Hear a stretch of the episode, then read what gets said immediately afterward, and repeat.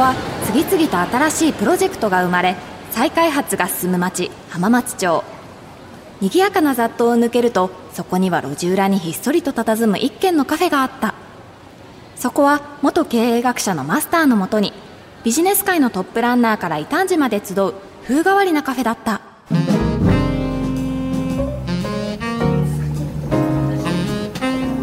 はいどうもありがとうございます。じゃあここにサインしますね。はいはい。あありがとうございます。いやついに届いたぞ何が届いたんですか？えフライパン？うん。でもねただのフライパンじゃないんだよ。ふるさと納税の返礼品として選んだ新潟県三条市のフライパンなんだよ。新潟県三条市ですか。町工場とか職人さんのイメージですね実は今夜のお客様はその新潟県三条市をふるさと納税の寄付金額で全国トップクラスに押し上げた立役者三条市 CMO の澤正文さんなんだよね。自治体なのに CMO? つまりチーフマーケティングオフィサーですか。民間企業なら聞きますけど珍しいですね。そしてもう一人は？S イノベーション株式会社代表取締役であり新潟ベンチャーキャピタル株式会社取締役星野義信さん。こちらも新潟？それじゃあ今日のテーマは新潟ですか？その通り。浜カフェ初の新潟特集。新潟に見る地方創生とイノベーションと題してお話しするんだよね。ほらお客様がちょうどお見えだよいらっしゃいませ。浜松町イノベーションカルチャーカフェへようこそ。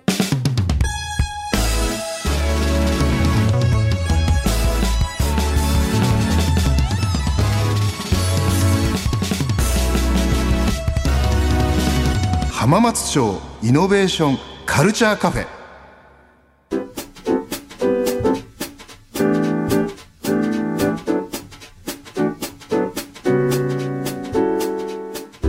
浜松町イノベーションカルチャーカフェ今週はお客様に S イノベーション株式会社代表取締役で新潟ベンチャーキャピタル株式会社取締役の星野義信さん。そして新潟県の三条市 CMO 澤正文さんをお迎えしました。星野さん澤さんどうぞよろしくお願いします。よろしくお願いします。星野さんのプロフィールです大学卒業後専門商社にてアジア市場での営業を経験した後コンサルティングファームに転職。ベンチャー中小企業の事業変革に携わります。2007年にはスタートアップ向けの事業成長をサポートするパートナーオブスターズ株式会社を設立。2015年には新潟ベンチャーキャピタル株式会社の取締役に就任し2021年には地域企業のイノベーションに向けて DX 新規事業開発事業承継をサポートする S イノベーションを立ち上げました。はい。というわけで星野さんどうぞよろしくお願いします。よろしくお願いいたします。星野さんは今、はい、新潟ベンチャーキャピタルという会社の取締役でありそして S イノベーションという会社の代表取締役であるということなんですけどまずどういうことをやってるのかって教えていただけますか？あはいありがとうございますえっと、新潟ベンチャーキャピタルはですね、もともとあの、新潟県、はい、行政が約5億円ちょっとを用意するので、そのお金を使ってベンチャーに出資するための会社を作るっていう公募があったんですよね。うん。その公募で作った会社が新潟ベンチャーキャピタルになってまして、スタートアップにご出資したりとか、あと出資した後の企業さんにまあ役員に入ったりとかしながらサポートさせていただいて成長を支援するというような取り組みをしているのが新潟ベンチャーキャピタルになっています。もう一つのその S イノベーションっていうのはこれはどういう会社なんですか、はい。はいえっ、ー、と、S イノベーションは2021年の、えー、と5月に設立させていただいてまして、もともとコロナ禍で、えっ、ー、と、まあ、なかなかこう閉塞的になってきた時に、まあ、地元の、えっ、と、新潟を盛り上げるために何か新しいことをしたいというところで考えて、これはもともとスタートアップの、えっ、と、ご支援をメインにやってたんですけども、ではなく、地域の企業さんが成長するご支援をしようというところで、まあ、DX の、えー、コンサルをしたりとか、事業承継をする仕組みを作るための、えー、と会社を、えー、設立して、今そちらの方も、えー、経営させていただいています。というわけで、ね、2つとも新潟絡みのお仕事でね、はい、ということで、あの、星野さんね、もうご経歴拝見するとね、さっき高見ちゃんが言ってくれましたけど、コンサルティングファームにいらっしゃって、うん、ベンチャー企業のサポートみたいなのもずっとやられてて、今なぜ新潟なんですか？今あの新潟もともとなんかゆかりがあるんですか？あごめんなさい。僕は本当に生まれ生まれが新潟でお出身新潟で高校まで新潟だったので、はい、まあ自分でファンドを立ち上げようと思った時に新潟の経営者の方々にこうお金集めるご相談をしたらまずお前地元に貢献だろって言われて、あ、それはごもっともだっていうところで、さっき言った新潟ベンチャーキャピタルを、えっ、ー、と、経営させていただいたそれまでは東京にじゃいらっしゃったんですよね、きっとね。はい、東京で僕、もう一個別の会社も代表やってて、はい、そっちはあの17年ぐらい、はい、経営させていただいてるので。じゃあ今は東京と新潟を往復しながら、両方でまさになんかそういうイノベーションを起こすようなことをやられてるっていう。あ、そうですね。はい、行ったり来たりしてます。今日はどうぞよろしくお願いします。はい、よろしくお願いします。続いて澤さんのプロフィールです澤さんは大学卒業後バイリンガル向けの転職サイト大丈夫 .com を経てターナージャパンソニーピクチャーズ DAZN ネットフリックスといった外資系エンターテイメント企業を経験広告番組コンテンツ販売観光 PR デジタルビジネスデベロップメントスポーツマーケティングなど幅広い領域で活躍されました2021年には新潟県の三条市 CMO に着任ふるさと納税の事業に携わり1年半でふるさと納税による寄付が7倍の50億円に達しました。はいというわけで澤さんどうぞよろしくお願いします。よろしくお願いします。もう澤さんももうこのね高見ちゃんが読んでくれたプロフィール聞いてるだけでめちゃめちゃ面白そうだよね。凄まじいですよね。凄まじいよね。今まず三条市の CMO っていうのは何をやってるんですか？そうですね。主なところは三条市のふるさと納税の統括になるんですけれども、はい、まあ、統括といってもあのもう本当に e コマースのベンチャー企業のような感じなので、うん、まあ、自分自身ももう本当に手を動かしながら働いているという感じですね。でふるさと納税以外にも本当に仕事がかなり増えてきてまして、まあ、対外的な情報発信だったりですとか、まあ、戦略立案だったりとかあとまあものづくりに関する施策をやったりとかあの研修を職員向けの研修やったりとか本当に多岐にわたってます。これなぜ新潟市新潟県の三条市にで働かれようと思ったんですか？そうですね、まあ、大きく分けると2つ理由があるかなと思ってまして、はい、まあ、私自身のキャリアのことがまず1つ目で、まあ、外資系のまあエンタメとかまあメディア業界っていうのはまあこうキャリアをどんどんアップしていって、まあ、転職をしていくみたいなでスキルアップしてみたいなあの、まあ、世界観なんですけれども、まあ、逆にその先がどんどんこう狭まっていくっていう、まあ、閉塞感が逆に私としては感じてましたというところですね。なんでまあこの先どこに行くかって大体なんとなく分かっちゃうような感じですね。うんまあ、社会に貢献できて、まあ、残りのキャリアももっとこう豊かに広がっていくようなワクワクするようななんかブレイクスルーしたいなっていうのを30代中盤ぐらいから悶々と思っていたところで、本当にこのあの求人を見たっていうところで。で、2つ目が、あの本当に三条市が、まあ、実際いろいろ調べてみると、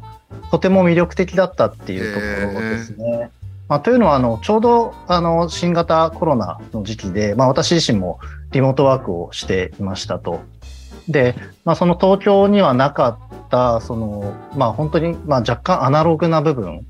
まあ、人によるそのものづくり燕三条って本当にものづくりの街なので、ね、ありますよね有名な、はい。まあ、そういうところだったりとかコミュニティがまだ本当に残ってるんですね。うん、あの分業の工場が分業されているので、まあ、かなりネットワークされてるんですよ。うん、なので誰かに言えばあのあいつ知ってるよあいつ知ってるよってもう全員知り合いになっちゃうみたいな、うんうん、まあ、それってもうその当時、まあ、東京では本当になくなっていた時期であとまあキャンプですね、まあ、自然が本当に広がっているアウトドアもあるっていうところ、まあ、なので相対的な価値がちょうど高まっていて、まあ、これは三条勝てるぞと。あのもうすごい強い地域だなっていうのは思ったので、うん、まあ、一旗あげたいっていうのもありました。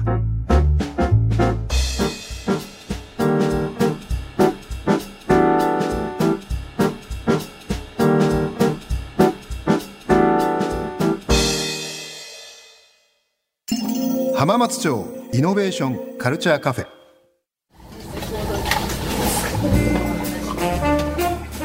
というわけでここからはですね新潟に見る地方創生とイノベーションというテーマであの今週は特に、まあ、新潟を中心としたスタートアップや地方創生の現状ということでお話を伺っていこうと思うんですね。今この星野さんと澤さんがいらっしゃるぐらいなんで実は今新潟に結構こういう面白いお二人がいてどんどんどんどんイノベーションを起こそうとしていると。じゃあまずですね、えっと、星野さんからお伺いしたいんですが今、新潟県で星野さん、そのスタートアップでの支援というのをやられてて、今、現状とか課題とか、意外とこういう面白いことが起きてるとか、そういったことって何か今、起きてるんでしょうか？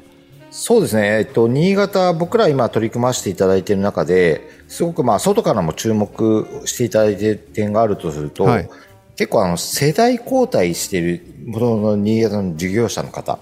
が多くなっていて、上場している会社さんも、まあ、第2世代、第3世代みたいになっている方と、スタートアップベンチャーがつながって新しい事業に取り組むみたいなことを、すごく、まあ、仲良くって言い方がいいのかわからないんですけど、はい、非常にあの、はい、密につながってコミュニケーションを取っていますし、新潟でも僕ら今、新潟ベンチャー協会っていうのを2年前に立ち上げたんですけども、はい、そこは、えっ、ー、と、新潟で上場しているハードオフっていう、あの、あところとか。ハードオフって、新潟の会社なんですか、はいそうなんです、そうなんです。ええー、ハードオフ新潟なんですか？ハードオフってあのね、もしかしたら知らないけど、ブックオフのね、ブものあのそうブック以外何でもやってるってことですよね。はい。そうです。そこの今社長も今第2世代になって僕の1個年としては下の方が今社長なので、はい、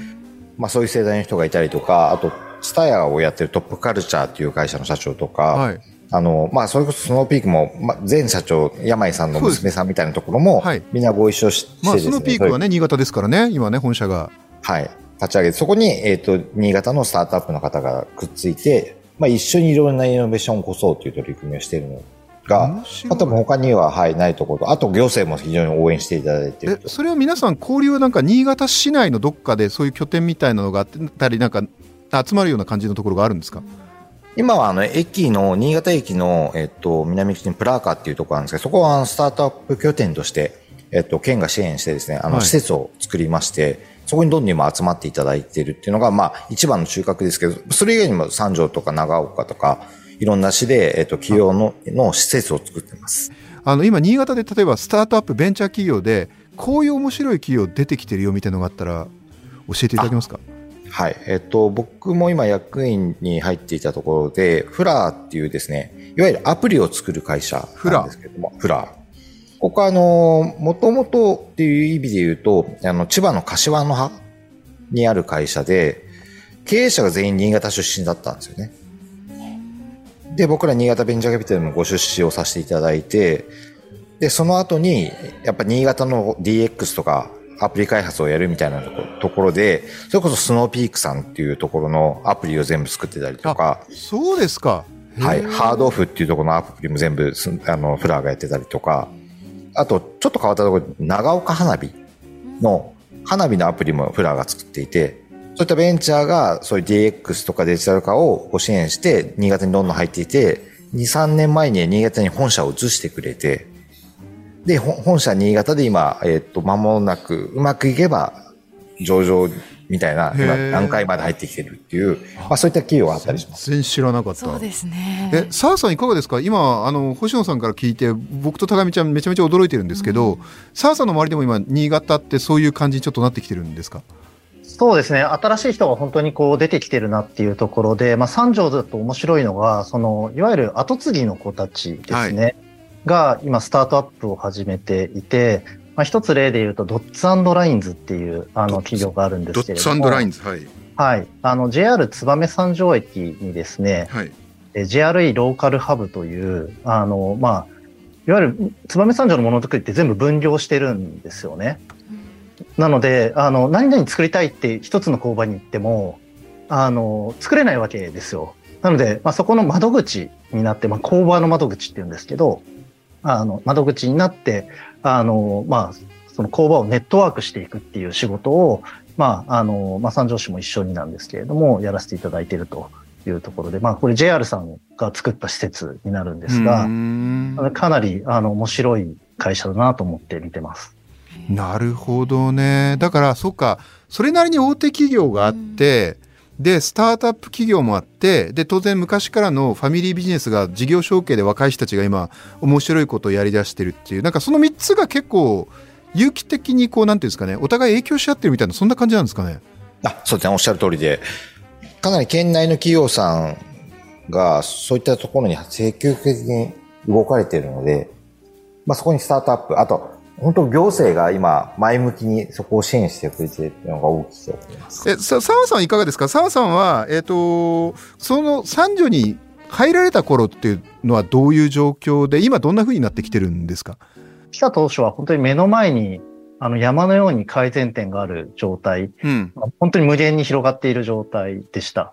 なので本当にこう大きく成果が出そうなところからとにかくひたすらもう自分が手を動かしてやるっていうところを。でまあ、あと、市役所が実はそのふるさと納税やっているというよりは、あの、まあ、外部に業務委託してたんですね。あなるほど。はい。まあ、これ、あの、全国の自治体、かなりほとんどと言っていいかもしれないですけれども、うん、ふるさと納税の事業っていうのを外部委託、あの、されていることが多いです。で、まあ、私自身はやっぱりこう、返礼品をご提供いただいている事業者さんと、もう少し近くで、あの、コミュニケーションした方が、まあ、あの、いい結果が出ると思ってましたし、まあ、あと、ふるさと納税の理念として、あの、まあ、自治体が全国に PR するっていう、あの、理念があるんですけれども、まあ、なので、あの、これはまあ、市役所がチーム作って直接やるべきじゃないかなっていうことを思って、まあ、昨年の4月ですね。なんで、入ってから半年経ってぐらいですけど、あの、直営チームっていうのを作って、今は市役所の職員で、あの、このふるさと納税の、あの、仕事をやってるという状態です。なるほど。この辺星野さんもどうですか？星野さんもねあの、まあ、ベンチャーキャピタルとかゼロから新潟で立ち上げてるわけですけど今まで東京とかでもいろんなこうベンチャー支援とかもやられてて新潟のとかの違いはあまり感じないっていう感じですか？スタートアップでいうと違いはやっぱりあるんですよね。うん、結構僕ら新潟でやるといわゆる課題解決型が非常にリアルにやるので、本当に課題に対してビジネスを作るみたいなところが多いんですけど。まあ、地方はどうしてもその課題がね、ありますからね、はい。東京の方はいろんなこう技術であったりとかビジネスモデルみたいなところがスタートするので、結構そこの差は大きいなというふうには感じてます。例えば具体的にどういう課題みたいなのが今、新潟だと重要になってきてるんですか？例えばですね、あのえっ、ー、と、結構離れたエリアで、老人の方々が車で通えないみたいなところを、うん、あの、廃車をするようなスタートアップがいたりとかですね、介護するのに見守ることもできないので、それをこう IoT のデバイスで寝返りを感知するみたいなあの、ベンチャーがいたりとか、そういった本当の課題に対するスタートアップがいらっしゃいますね。なるほどね。ちょっとお二人にお伺いしたいのが、まさに今日新潟の話なんですけど、この新潟でイノベーションを起こすことの強みっていうか、意外のとこ東京にない面白さとか強みとか可能性っていうと、どういうことになりますかね？強みとして、まあいいのは、えっとですね、新潟は、まあ変な話なんですけど、東京とのリレーション強いんですよ。なんかいいのか悪いのかちょっと東京との関係性が強い。それはあれですか？あの新幹線で2時間ぐらいで行けるっていう意味なのか意外と人と人のつながりが強いっていう意味なのか。両方ですね。それで言うと新潟ってあの人を排出するあのエリアでもともと江戸時代とかだと新潟人口一番多かった時期があってそれがみんな東京に流れているので、えっと、新潟にゆかりのある人って東京に非常に多いんですよね。で、そこが今、あの、コロナ禍で、変な話、新潟と、こう、地元と連携みたいなことが、オンラインでこういうふうにできちゃったりするんで。そうなんですか。あ、じゃあ実は結構東京で面白いことやってる方の中にも、いや、先祖新潟なんだよみたいな人が結構いるっていう。いらっしゃいます。あの、上場会社とかでもいっぱいいらっしゃるので、まあそういった方ご支援いただいたりとか、っていう土地柄的に、あの、まあ、地域としては、え、あの、土地も安いので、スタートアップを作るには、恵まれていて、連携もできるんで、ビジネスもできるっていうところが、まあ、非常にいいんじゃないかなというふうには僕らは思ってます。え、澤さんも同じ感じですか？意外と新潟って東京とつながり強いよっていう。そうですね。まあ、アクセスもすごく近いですし、まあ、本当に近いなっていうのは思います。まあ、とはいえ、やっぱり新潟も広いですから、あの、まあ、文化も全然違いますし、まあ、特に三条は新潟の中でも、かなり文化圏としては違うと言われてまして、まあもともとやっぱり、あの、職人の街でもあり、商人の街でもあるんですね。で、まあ例えばある工場に行って、そこの歴史とかを学ばせていただくと、どんどんこうプロダクトを変えてきてるんですね。まあ、例えば大工道具を作ってたところが、うん、まあ、B2C に転換をして、まあ、お箸を作るようになったりとか、うん、あの、やっぱりこう時代によって売れるものを作ってきたっていうところと、あとまあ、ものを作って、まあ、江戸まで持ってきた人たちですので、まあ、いわゆる商売人なんですよ、三条の人たちって。うん、まあ、なので、やっぱりこう、今あるもの、今あるプロダクトもすごい強いんですけれども、変化を恐れずにこう、チャレンジしていく精神性っていうのは、実はすごく強い街なので、これは本当に面白いと思ってます。どうですか？今後二人新潟からこういうもっとイノベーションが起きてくる可能性があるんじゃないかとか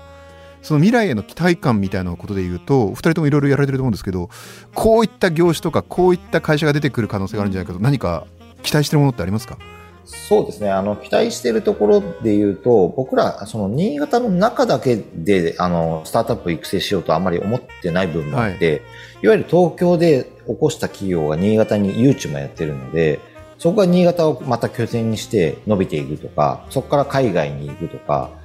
いわゆるこう、新潟をハブにして次のチャレンジができるみたいなところを期待してますし、まあ、そういう環境があるかなというふうに考えてます。澤さんいかがですか？そうですね。もう先ほども言いましたけど、やっぱり後継ぎっていうところがすごくまあ注目すべきかなと思っていて、まあ彼らは本当に生まれた時から、あの、そのまあ会社を見てきている人たち、まあお父さんの姿を見てきている人たちなので、いわゆる経営感覚がすごくあるなと思って。なるほど。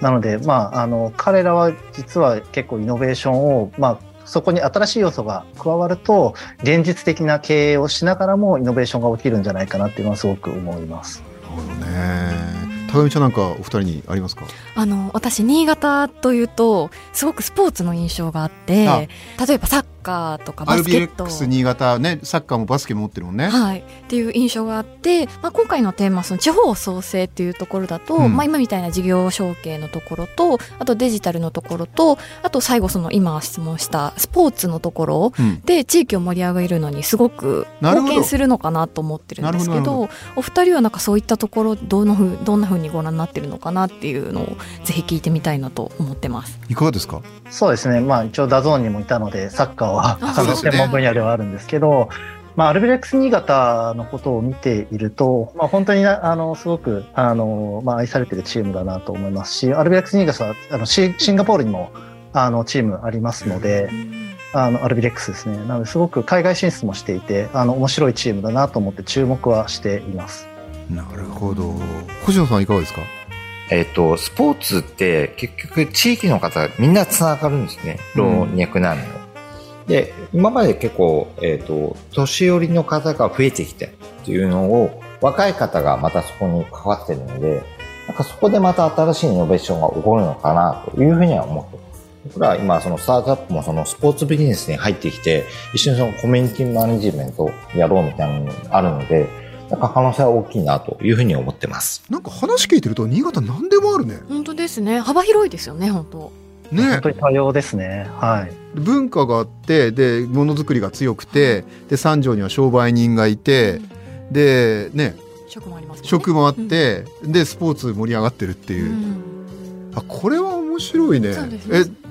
やっぱりどうですか？お二人ご覧になってるとあの他の地域とかもよくね当然いろんな地域日本中ご覧になってると思うんですけどあのこれ日本全体の地域がそういう感じなのか、うん。そうなんだけど中でも新潟っていうのはちょっと他の地域から見るとある意味特殊でまあ抜けてる部分があるとか特徴がある部分があるっていうのはその辺はいかがですか？そうですね。えっとそれで言うと今話した内容って新潟ってすごく恵まれてきたんですよね、恵まれてきた。はい。すごく恵まれていたのであのあんまり課題意識が正直言うと強くなかったっていうのもありましたと。で、これがまあ、高齢化とか、こう、世の中どんどん変化している中で、課題意識がどんどん今上がってきて、課題先行しているので、どんどん変わんなきゃいけないっていうのが非常に今火ついてて、それがこの、この中で、あの、若い方が戻ってきてくださったりとか、新しいチャレンジする人が増えて、その課題に真剣に取り組むことが出てるんで、そこはそういう意味で言うと、アクションが、えっ、ー、と、いい具合に、ここ3、4年ですかね、動き出したっていうようなイメージが強いです。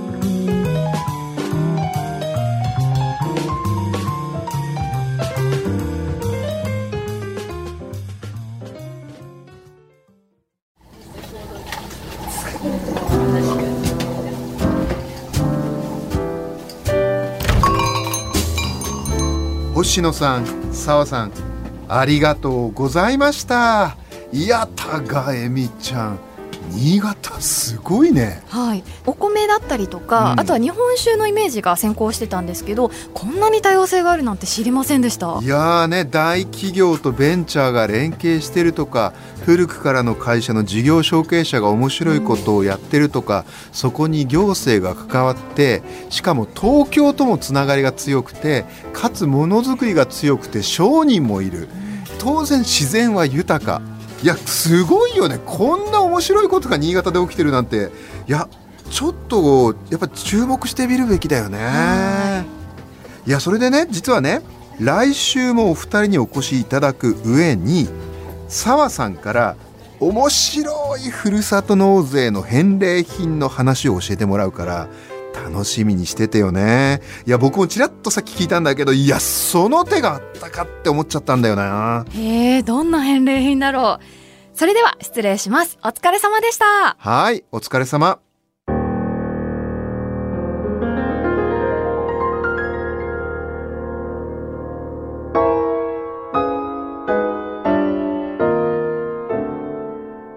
新しいプロジェクトが生まれ、再開発が進む町、浜松町。その片隅にある浜松町イノベーションカルチャーカフェでは、今日も様々なジャンルの熱い議論が交わされ、イノベーションの種が生まれています。今回の放送はラジコのタイムフリーでも放送から1週間お聞きいただけるほか、YouTube や Podcast、Spotify でも過去の放送を配信中です。こちらもお聞きください。また、ラジコアプリの番組ページのフォローボタンを押すと現れるベルのボタンから放送前の事前通知が簡単に設定できます。ぜひ登録してください。浜松町イノベーションカルチャーカフェ。新潟に見る地方創生とイノベーション。出演はお客様 S イノベーション株式会社代表取締役新潟ベンチャーキャピタル株式会社取締役星野義信。三条市 CMO 沢正文。見習い店員高原恵美。そしてマスターは早稲田大学ビジネススクール教授。入山昭恵でした。